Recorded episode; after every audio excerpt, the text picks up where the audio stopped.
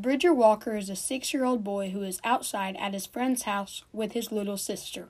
The friend had told them that there was one mean dog who was a German Shepherd and one nice dog. Later, the mean German Shepherd charged at Bridger's younger sister. Bridger soon stepped in front of the dog so it could not get to his sister. He held the dog off long enough so the owners could wrangle the dog and pull it away from the both of them. The dog messed Bridger up pretty bad. When taken to the hospital, he received 90 stitches across his face. Several news articles were written about his heroic act, and now he is known as an American hero. He was later asked why he did this, and he said, I'm the older brother. If one of us has to die, then it should be me.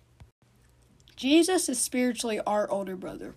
In Hebrews 1:11 it says, "For both he who sanctifies and those who are being sanctified are all one, for which reason he is not ashamed to call them brethren. Is it not awesome to think that Jesus is our brother? The story of Bridger is a great comparison to how Jesus saved us from our sins.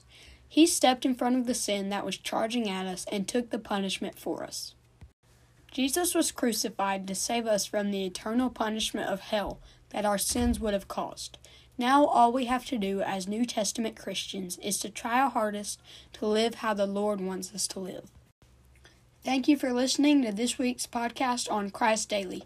Make sure to tune in next week on Tuesday at 5:30 p.m.